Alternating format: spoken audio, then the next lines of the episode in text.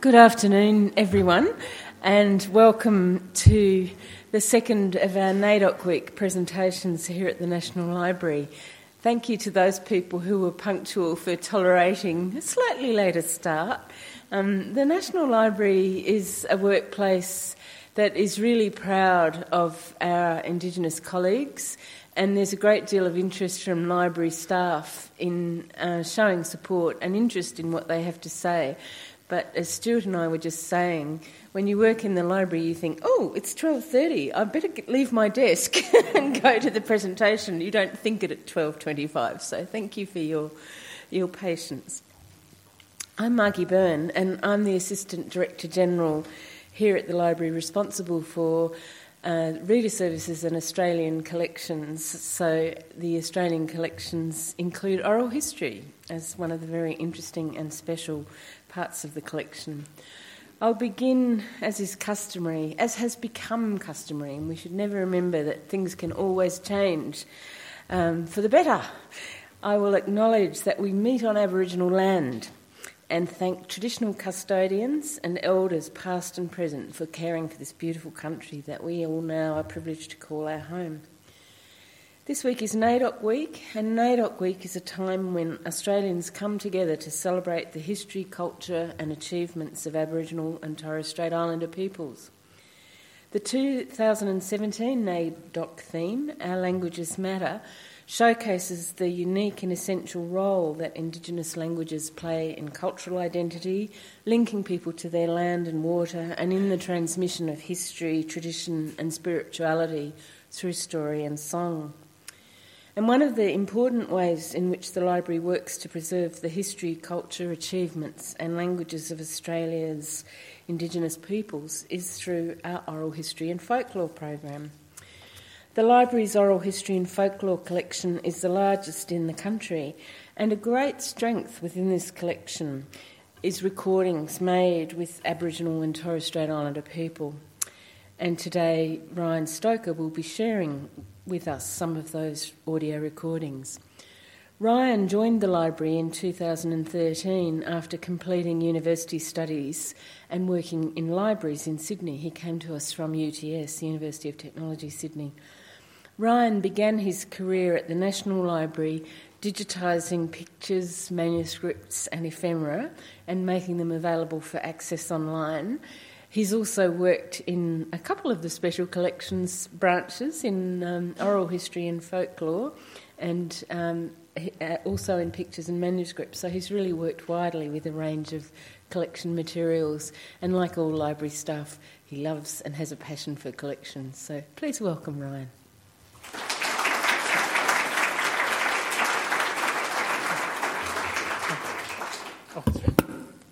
Being a bit too tall, you've got to adjust the mic. well, thank you very much um, for that lovely introduction, Margie. And uh, I also pay um, my respects and acknowledge that um, we're on uh, Ngunnawal land today and uh, pay my respects to elders past and present. Um, I'd also like to point out at, um, at this time as well, um, being a collection talk and talking about uh, interviews and uh, and showing images in the past, that uh, there will be images and uh, voices of people who have passed away. Uh, so, good afternoon, and uh, welcome to uh, today's collection talk. Um, as Margie's introduced, I'm Ryan Stoker. Um, I'm one of the librarians here at the National Library. So, to tell you a bit about myself, um, uh, I, my mother's side, um, I'm descended from Wiradjuri um, people from up in the northern uh, part of uh, the central um, Orana region in New South Wales, so around Dubbo along the Macquarie River there. And on my father's side, Anglo Australian. Uh, even though um, my mother's side uh, came from Wiradjuri country, um, unfortunately, I was born and raised in Sydney uh, and grew up uh, around uh, there and then moved here to Canberra.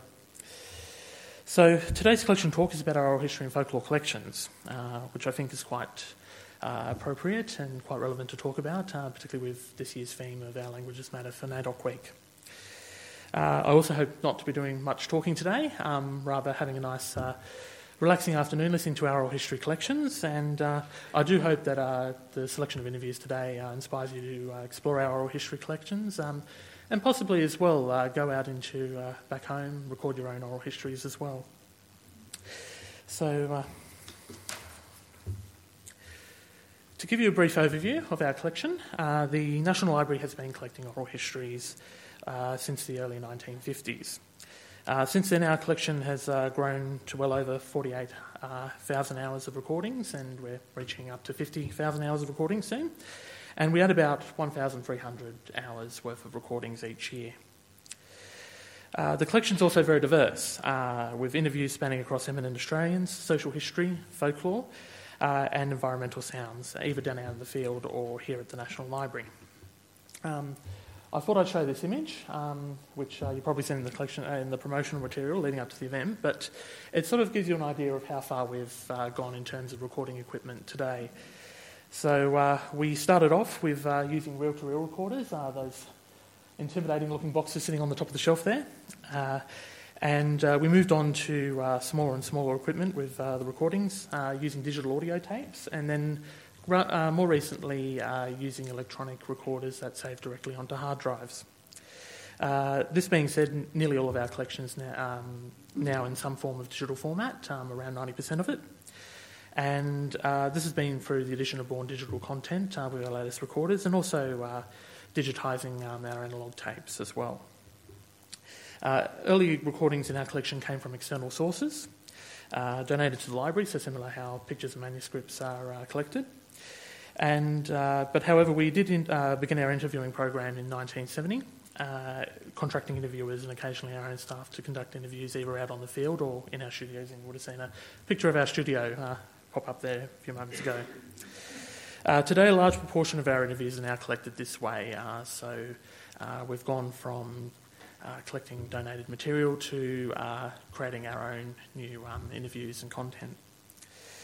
Uh, we also have a very flexible um, access arrangement system, um, which is quite important to point out.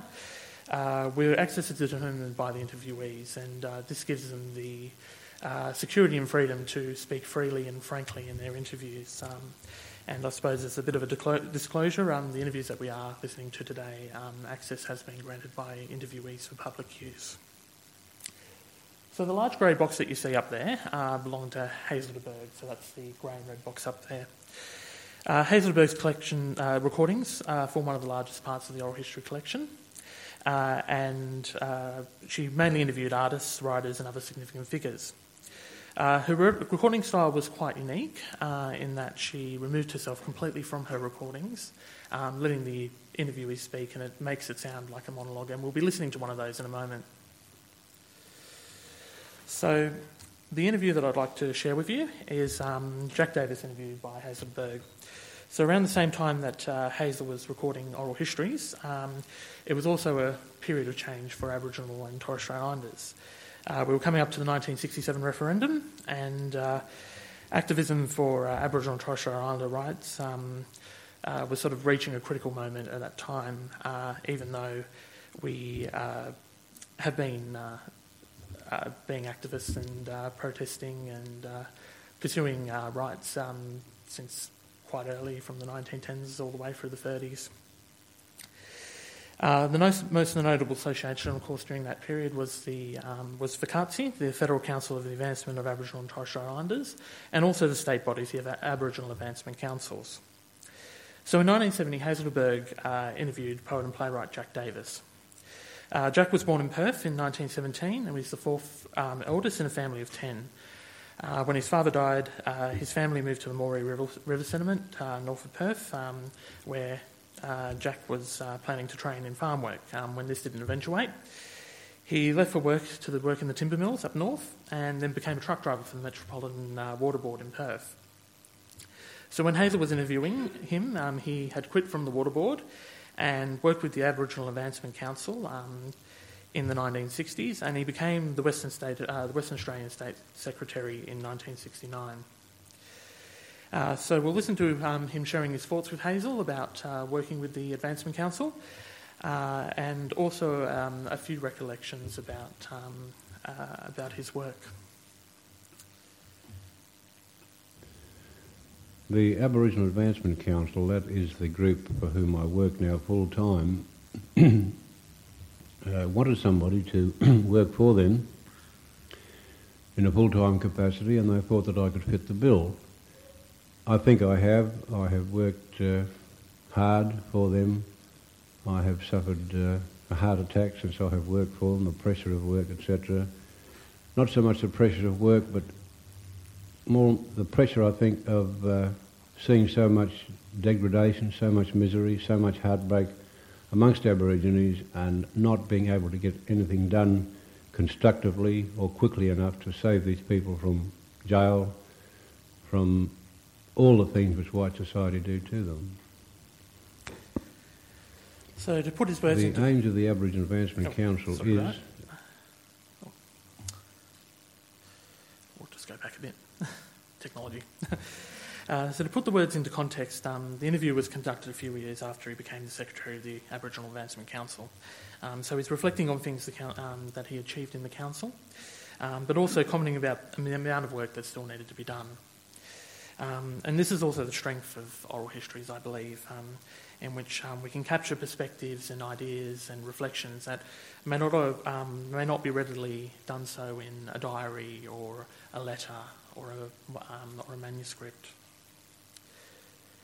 Uh, so we did see a little bit of a preview of that one when we clicked across. But uh, to contrast with Jack's interview, I'd like to play a small part of Joe McGuinness's interview with Lloyd Hollingsworth in the Bringing Them Home Oral History Project. Uh, Joe was part of the Stolen Generations, um, being removed from his mother when he was five, and he was placed in the Kahlin compound in Darwin um, and was uh, subsequently released in 1924 to live with his sister. Uh, his experience with racist policies at the time spurred him to become an activist for the rights of Aboriginal Australians. Uh, he was the president of the Federal Council of the Advancement of Aboriginal and Torres Strait Islanders at the time, and uh, one of the key figures in uh, bringing forth the 1967 referendum. So the picture here um, comes from the Canberra Times, um, and we can see Joe there uh, shaking hands with Robert Menzies. Uh, so uh, this was taken in 28th of September 1963 with the whole FCAATSI de- delegation, um, and we'll hear a bit, um, and we'll hear a bit about Joe recounting the meeting uh, with Robert Menzies. But, uh, you know, we done unis and Tassie and all over the place. And I wasn't the only one doing it too, you know. Kathy Walker and all them just making it aware. And, and uh, when the uh, referendum come on, well, our campaign must have been successful because it was about like 92% of the Mm. population voted for Yes. us. Yes. yeah.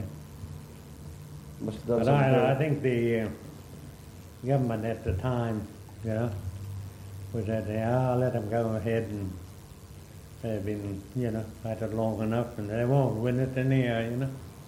And When we got 92%, they had a different thought. And, That was the Liberal Country Party government then, wasn't it? eh? That was the Liberal Country Party government then. Hmm. Yes. I think Holt was there. And I met Mr. Menzies and Pat got a what's his name? We'll have a look at it after. You met Mr. Menzies. Yeah. Not only me, but there was a deputation from all over Australia.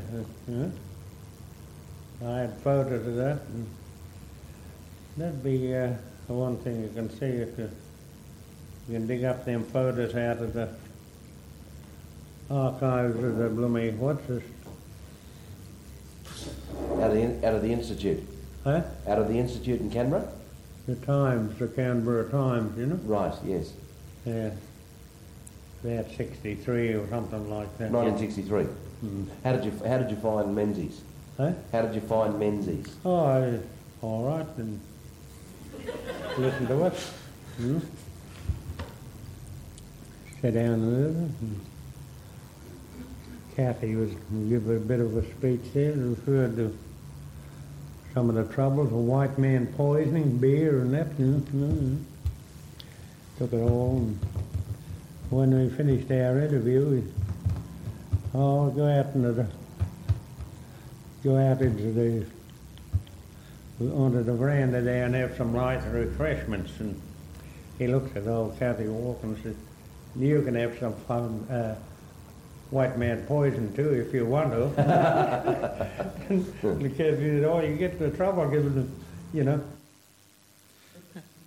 So um, it's a very personal sort of recount of um, of uh, what, um, particularly if you do read the article online. Um, this article is available up online in Trove. Um, it's a very dry report about uh, the meeting and uh, what happened. Um, so in um, so probably as you could tell, the interviews uh, was a lot more conversational um, compared with the earlier recording with Jack.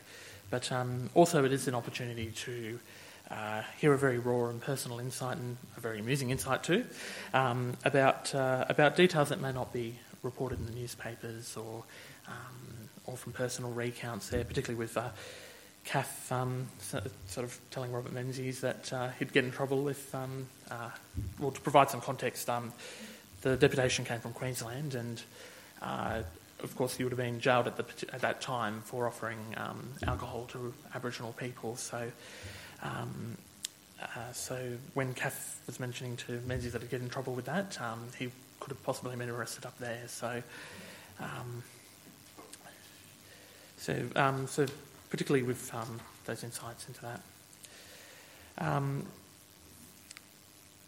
uh, oh, uh, so, an important aspect of our collection is that our interviews are whole of life, uh, meaning that we usually conduct these interviews towards the end of a person's career. Um, and you heard that with uh, Joe as well. Uh, naturally, being a whole of life interview, these um, recordings can take anywhere up to five hours, even more, of recording time. So, uh, to keep in the theme of activism, um, considering that's the anniversary of the 67 referendum and uh, 25 years after the Mabo case, um, we'd uh, listen to Pat Turner's interview with Nikki Henningham. Uh, this interview was conducted as part of the Women in Leadership um, in a Century of Australian Democracy Oral History project. By joining government, by helping the, helping to implement policy that could be rolled out to help people, or did you did you think yeah, I mean, your how did you come upon the idea that the way you could help best would be by working with government? Well, of course, when I first went home, and I worked in the Department of Interior and then in the Department of the Northern Territory after Gough Whitlam was elected, mm.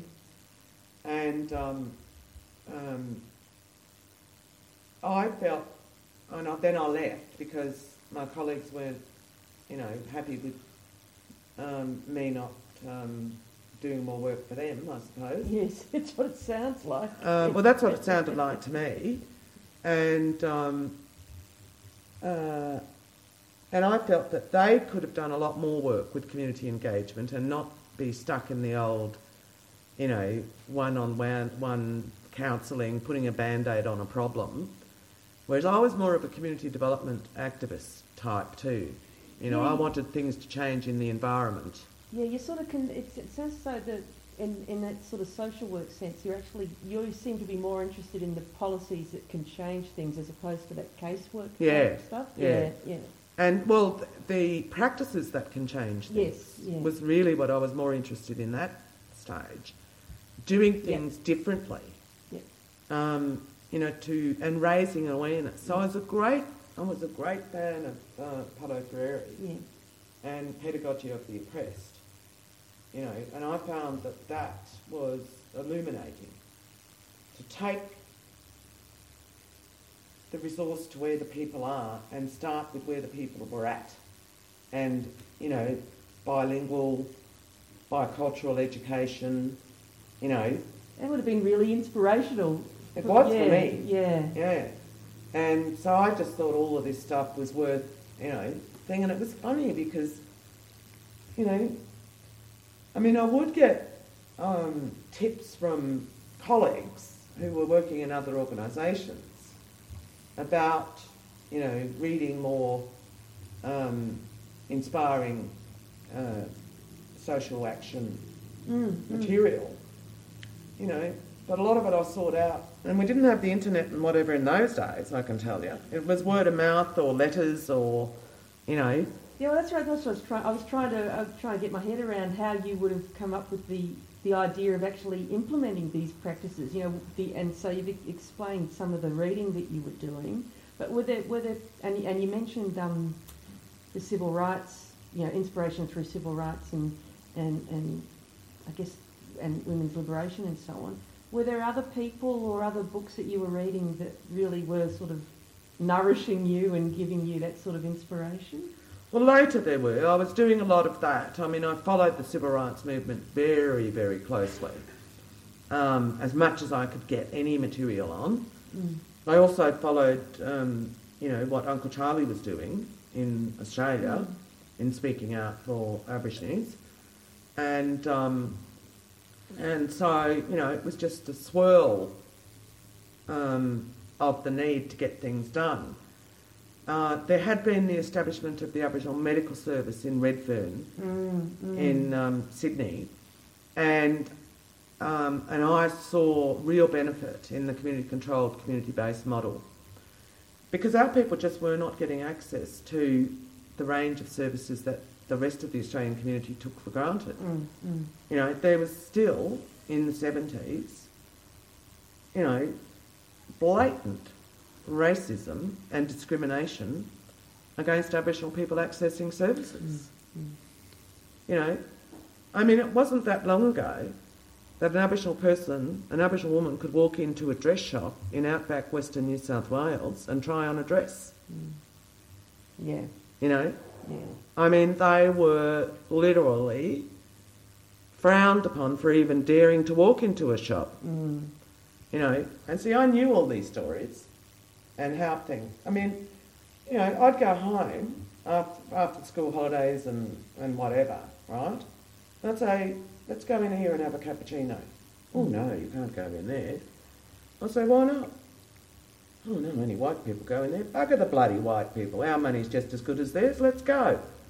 I'd drag them in. You know? I never had, you know why? Because I was Arrernte. My grandmother was a very important and highly respected woman. Mm. My father was Arrernte. I knew who I was. And I knew who my people were. Yep.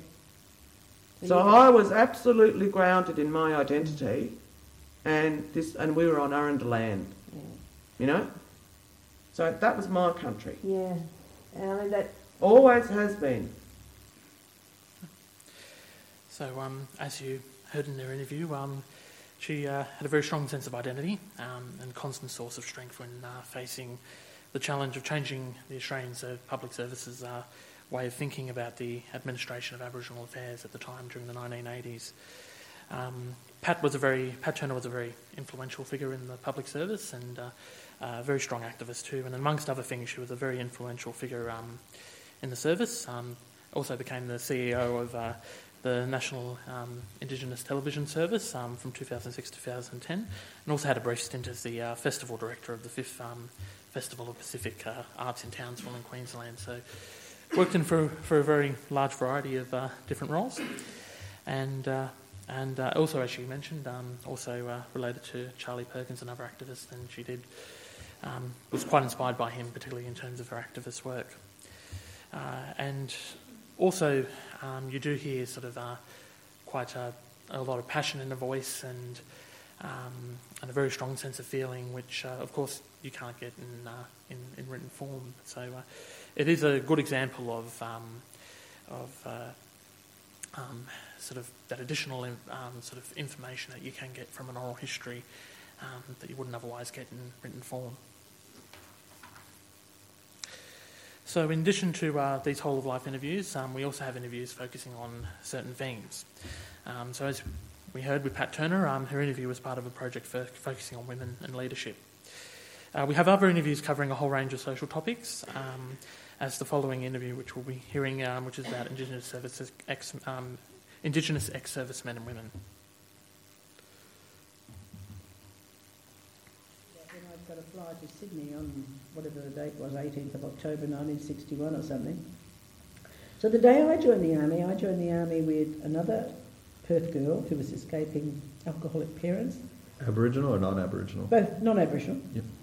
And another young non-Aboriginal girl who just wanted a bit of adventure, and twins, whose father was a policeman, a sergeant at Collie. Was the army actively recruiting a lot of women at this stage? Yeah, the Women's Royal Australian Army Corps. So um, I'm still friends with them all, all these years later. And uh, I see the twins on Anzac Day. One marches and one doesn't. Isn't that funny? So off we went on this great adventure, and Sister Kate's reluctantly took me to the airport. I'd never been on a plane. I didn't even know where Sydney was. And we were all frightened. We had our worldly possessions in our suitcase, and we were put on this plane to Sydney by the army and met by the army. And then the, the yelling and jumping around started at Middle Head in Mosman in New South Wales, prime real estate now. And um, it, I didn't find it difficult because I'd been brought up in an institution. And you get six weeks when you first joined the army. If they liked you or you didn't like them, you could go and no one was, you know, to suffer. And I just found it rather good because the meals weren't bad, they paid me, they gave me a uniform, the girls were okay, they were just like kids from Sister Kate's. And um, in the six weeks we were there, three or four girls went home because they couldn't handle it. But my mate Lynn and I, uh, because we both had office backgrounds, the army asks you, where would you like to go? What are these choices? But you don't actually get a choice. They just send you anyway. But it looks nice that you ask, you make them decision. so we got sent to Signals in Victoria, which was then called 403 SIG Regiment. So You've got to stop me if you're asking the next question. Well, I was actually going to ask you, can you tell me a bit more about the training? Because I'm curious what sort of training the women received as Yeah. opposed to training that men would have received. Okay, so we had six weeks training at Middle Head in Mosman in New South Wales. We learned how to march. We learned how to salute the goalpost um, because you have to practice saluting. Uh, you learned the army history, military history. Um, you learned how to spit and polish your shoes. You learned how to do heavy domestic work. Well, that wasn't anything new. I'd already done that. Um, and you- Domestic work for the army, like sewing uniforms and no, and- no, cleaning. Cleaning. Cleaning, cooking, those sort of things. But because, and then you learned all about the facts of life. So, um, so well, we can play we can play the full interview a bit later if you want to hear all the uh, juicy details. And this one is up online, so um, if you wanted to hear about the, the full details, you're more than welcome to do so. Um, so the interview that we did hear there was of Sue Gordon talking about her training in the army.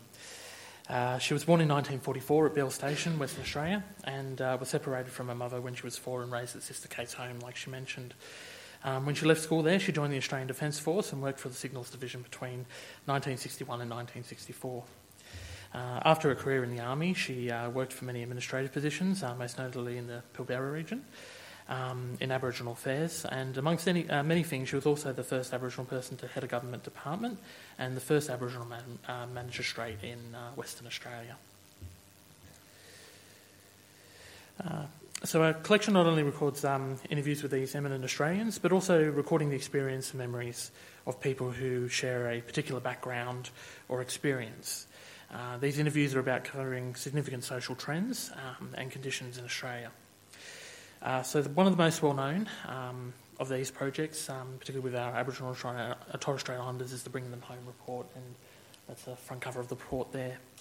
Uh, so the project was undertaken in response to the um, Bring Them Home report um, in December 1997, and the project ran from 1998 to 2002 and recorded the experiences and stories of uh, not only people uh, who were affected by the process of child removals, but also people involved with it, so uh, managers out on the reserves, police officers, social workers.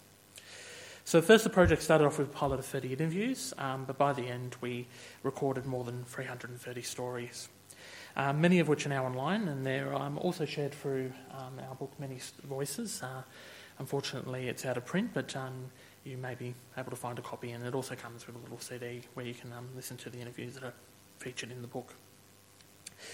Uh, also in 2008, uh, after the apology to stolen generations, we revisited some of the people that were uh, interviewed in this project. Uh, and uh, that formed uh, the Bringing Them Home After the Apology project. And it mainly focused on people sharing their views of the apology um, and their opinions of that. Um, another project worth mentioning as well, which is uh, still ongoing, is the uh, Seven Years On project. Uh, it began in 1995 and uh, follows the life histories of Aboriginal leaders every seven years. Uh, the aim there is to capture the views, opinions, uh, current work, and um, expectations of, um, of, our, um, of our elders. Um, and this is still ongoing. Um, we've, I had a little look on the catalogue yesterday, and I did notice that there was one interview that popped up um, which was recorded uh, this year. So it is still ongoing, and uh, we're still uh, keeping in touch with those people and hearing their stories.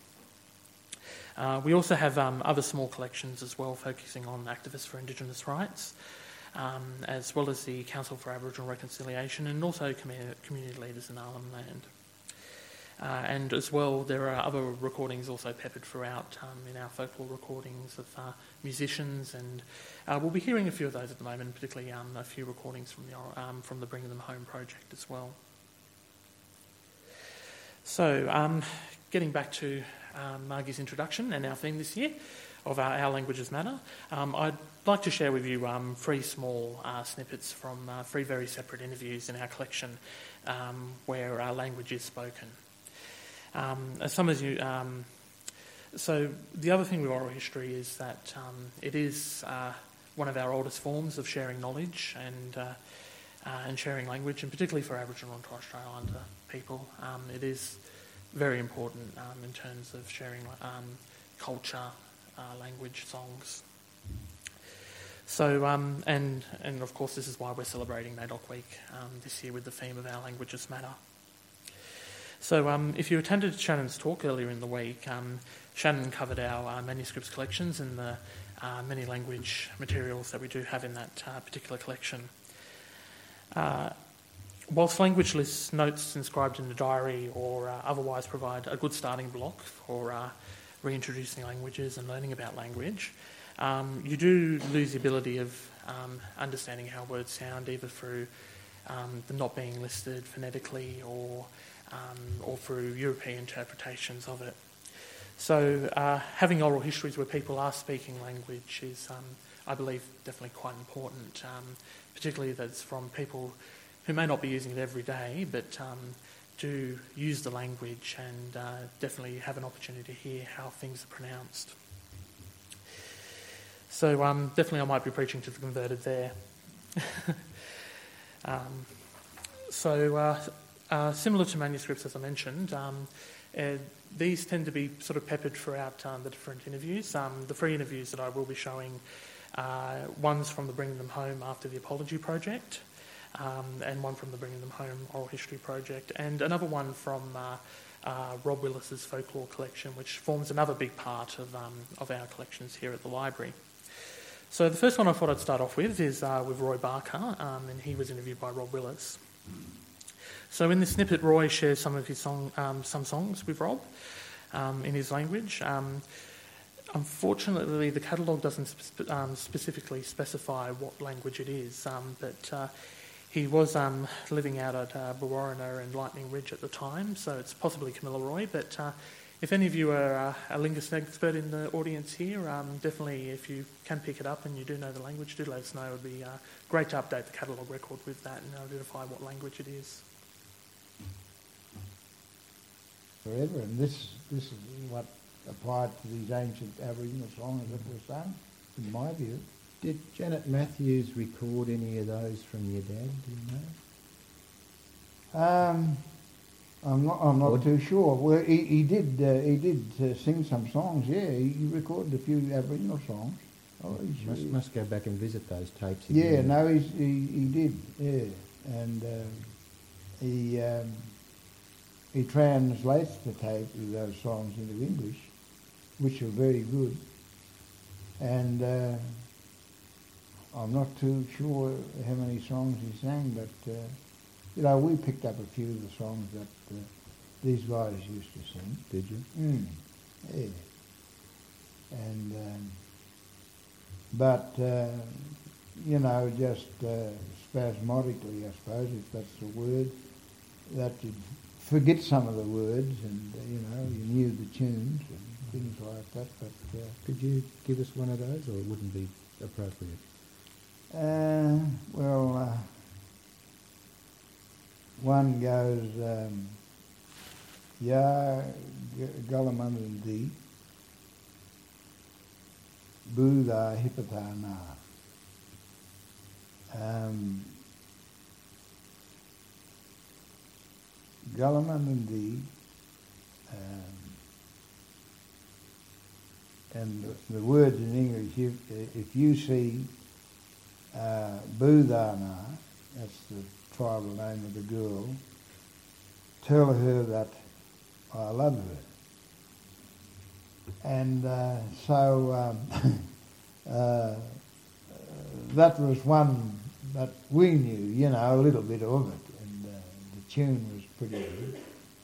Ya galamandi yandinda ingaga hipapana galamandi hipapana galamandi. It certainly had a tune to those to those songs. Oh yeah, and uh, things like that. And um, uh, I'd have to, uh, you know, try and record one yourself somewhere on my own, be able to Yeah. fill it out. sort of Please, and, uh, yeah. and uh, you know you're not too sure of the words and, uh, and things like that. And, um, but we knew a few uh, words that uh, um, picked up sentences, you know, from these. So, um, Roy uh, Barker was an elder in the uh, Koori community in far western New South Wales. Um, as mentioned, he was uh, uh, raised on Bromora in a mission, um, and he now lives in Lightning Ridge. Um, he's established himself as well as a um, maker of traditional Indigenous weapons and uh, conducts a tourist complex out there, uh, sharing culture and and in the interview with Rob, language as well and songs.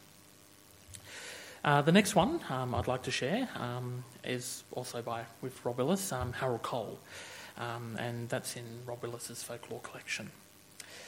Uh, so uh, Harold talks um, in Wiradjuri, um, and he also shares with Rob his opinions on the loss of language and uh, a few words that have been retained, and uh, he speaks them in Wiradjuri and provides an English translation too. I, I, think we had a role to play in the loss of it too. I think Rob. I think somewhere down the line, you know, it just um, it, it faded out. I mean, we. Uh, I think even some of us can sit back and and, and um, you know s use some of the words, you know, but not to be able to do full sentences or have a conversation in our language. And I think that's basically what we would love to be able to do is to sit down and have a full conversation in our own, you know, our own language. But uh, we, we, we've maintained certain words. Um, you know, we've got our own uh, words for the police, uh, for white people. Um, Could, could I ask you what that was? the police, um, what do we call them? There- There's a couple of, yeah, the Gunyans, Gunyans, we call them the Gunyans. Some parts of the Rageford country call them Burrowdine. Um, what else we got? Of course, there's the, the word for white fella, the Gubba, yeah, the Gubba. And, uh, That's quite common. Or, or yeah, right in- in- across, yeah, right across, the- yeah. Uh, for women, um, what are they, Ballangs? Ballangs, uh, kids, Burroys. Yeah, what else have we got? Yeah, a lot, lot of the words. Uh, dogs, uh, Merrigan. Um, Burra. Yeah, telling lies, Burra. It's an interesting one. I've, I've copped that from a couple of them. uh, They were describing certain people. Yeah. And it- it's not as, it's sort of been a, a bit of a storyteller Yeah. sometimes. Yeah, oh yeah. We, was, we got a lot of storytellers in our in our midst. Yeah, tell a lot of Boras. Yeah, You know, or Yarble, Yarble, lie. That's the same thing. Yarble. Yeah. there's- someone wants to say anything and you say Yarble, that means uh, you're telling lies. Yeah. You know, don't yarble, don't lie. Same thing. Yeah. Burra, telling Burra. Yeah. and, and some of those words, like in your, But a lot of general- words, your yeah. general conversation, so that you, there was Mm. there was a like a, a language within that that area. Yeah. I mean, there'd be a lot of things that you could say that the white fella wouldn't understand. You wouldn't understand, yeah, that, that that's right, there is. And uh, um, yeah, you need to be careful though because you, you, you can do that. There's nothing more irritating than, um, e- even today when we sit down in, say, in the middle of Sydney and you, you know, um, say some of the Asians are talking in their language, and you, you don't know whether they're sitting there talking about you or what they're saying anything about it. But the same thing can be said for some of our people sitting there talking about that. So yeah, you need to be careful. I think it's got to do with respect, but. Uh, I mean, the Yeah, days. it's still, it's still. the- I, the- I, yeah, I the think days. it's, it's important that, And- that some of these, this, Yeah. this unique It would be terrific to Culture. resurrect it, to, to be able to resurrect even the language. segments of it. Yeah. segments of it, and even we get back to a situation where we can sit down among ourselves and have a decent conversation in, in our own language, and that would be terrific. And I know that in a lot of parts of the country they're doing that. Um, and as I mentioned to you before there, Rob, uh, a good friend of mine, Greg McKellar out at Bourke, has sort of started a campaign in resurrecting uh, the language. What's In- is in- that a Wiradjuri? Uh, No, no, Bourke. I'm, I'm, no, I was going to say it's a little bit far. yeah, it's a bit too far out. Uh, I, I'm uh, showing my ignorance now, not knowing what that region Yeah. is, but no, uh, it's all right. I'll, I'll, I'll, he I've got him. and, and he's developed it such a way now that they can actually go in and teach it in schools and uh, broadcast it across the Indigenous radio network that they've got in Bourke. So I think Stan Grant's been coming up. I think Stan's done a, a lot of work, a lot of work in the Raspberry region, um, and um, his brother, poor old Cecil, Pastor Oh, Cecil yeah. Grant, has passed Yeah. on. He's, he's, he's he actually come from Conda, and he was um, instrumental in um, you know, getting Stan to go and do a lot of that. And Stan's done some terrific work, and as I understand it, uh, Stan's doing a pretty good job out in the yeah, he's doing the schools here. That's, and and that's and, and that that's another reason uh, I got onto this project. and that's terrific to see. Yeah, And Stan's He- he doing was, a terrific uh, I job. rang him and he was most Yeah, encouraging about uh, he's doing a good job. what was going on. Talking about religion, I won't So, um, keep you for much longer. Yeah, sorry, I'm having a bit of trouble with technology today. um, but uh, Harold um, was also um, one of the residents of the Murie, um, an Indigenous French settlement near um, Condobolin in New South Wales. Um, and it was one of the last self-managed reserves in New South Wales. Um, and uh, Rob had a particularly small project in focusing on uh, residents from the area during that time. And Harold was one of those people that was interviewed in there. Um, so finally, the last one I'd like to share with you um, in terms of languages is um, Rita Boxer, who's interviewed by David Woodgate in the Bring Them Home Oral History Project. Um, Rita was one of the, um, was also one of the part of the stolen generations, being removed with a younger um, with a younger brother and sister um, to the Koonibba Lutheran Mission in South Australia. Uh, she shares with um, David um, some words in uh, Guganda, uh, uh, Gaganda. Sorry, I might have uh, mispronounced that. And David also speaks back to her in Pidgenyara.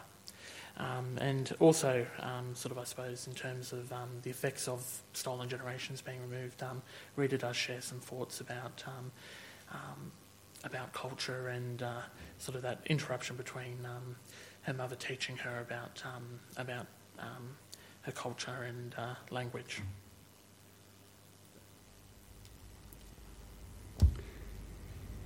Just resuming the interview with Auntie Rita.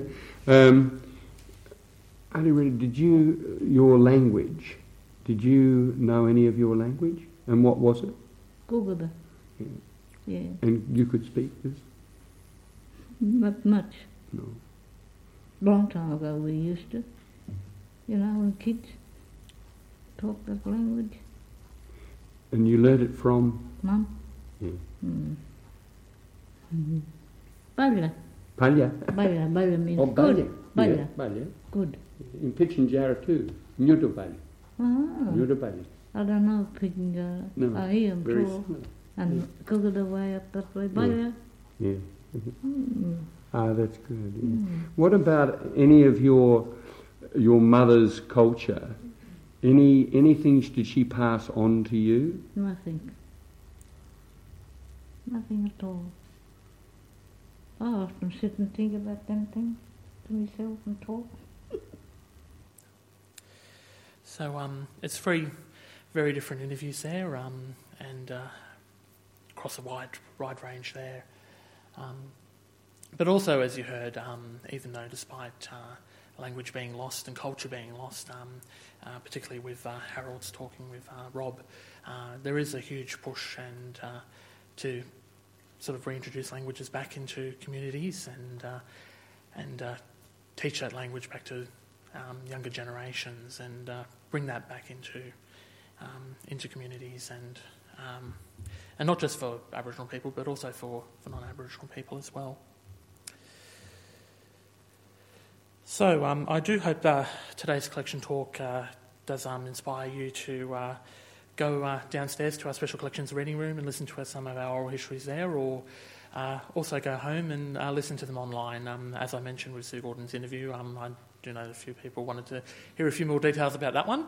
Um, these are all available online, or you can request them um, if you're a registered member of the library.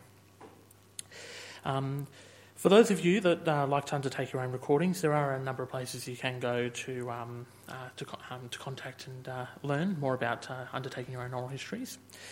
Uh, one of them uh, up on the board here is the Oral History um, Australia, um, which provides great advice on how to conduct oral histories. Uh, they also provide details on courses offered at Australian universities and vocational training centres.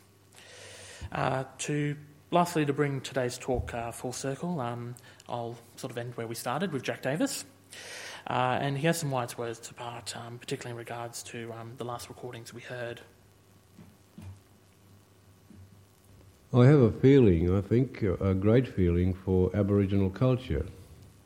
And when we're talking in terms of Aboriginal culture, I'm talking in terms of Aboriginal song, Aboriginal rhythm, which isn't really Aboriginal poetry because the Aborigines did have poetry in the prose form, their dances, the skills, which many are fast losing right throughout the land, and I have a feeling that if we don't do something about this, we can lose all of it.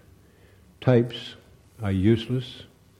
I think that these must be handed down and must be learnt in schools uh, that white kids and Aboriginal kids must participate in the dances and in the songing and in the miming so that it can be carried on. Now, this is done in New Zealand.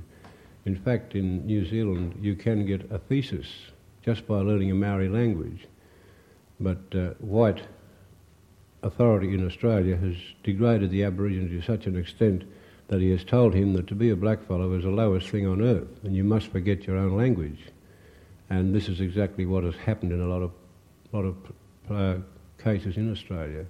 And what organisations such as mine and the Federal Council for Aborigines Torres Strait Islanders is we want to save what we can of what culture is left and see that it is carried on and taught into schools where it can be learnt, studied, understood by white and black children in Australia. And um, uh, to provide context again, that recording was done back in the 1970s, and uh, fortunately, we do have uh, a lot of uh, places, uh, uh, communities, and lands councils that are focusing on their own languages in their own areas, and also national um, groups as well, such as First Languages Australia. The group here um, works on various projects to reintroduce and uh, promote first languages back into um, our local communities.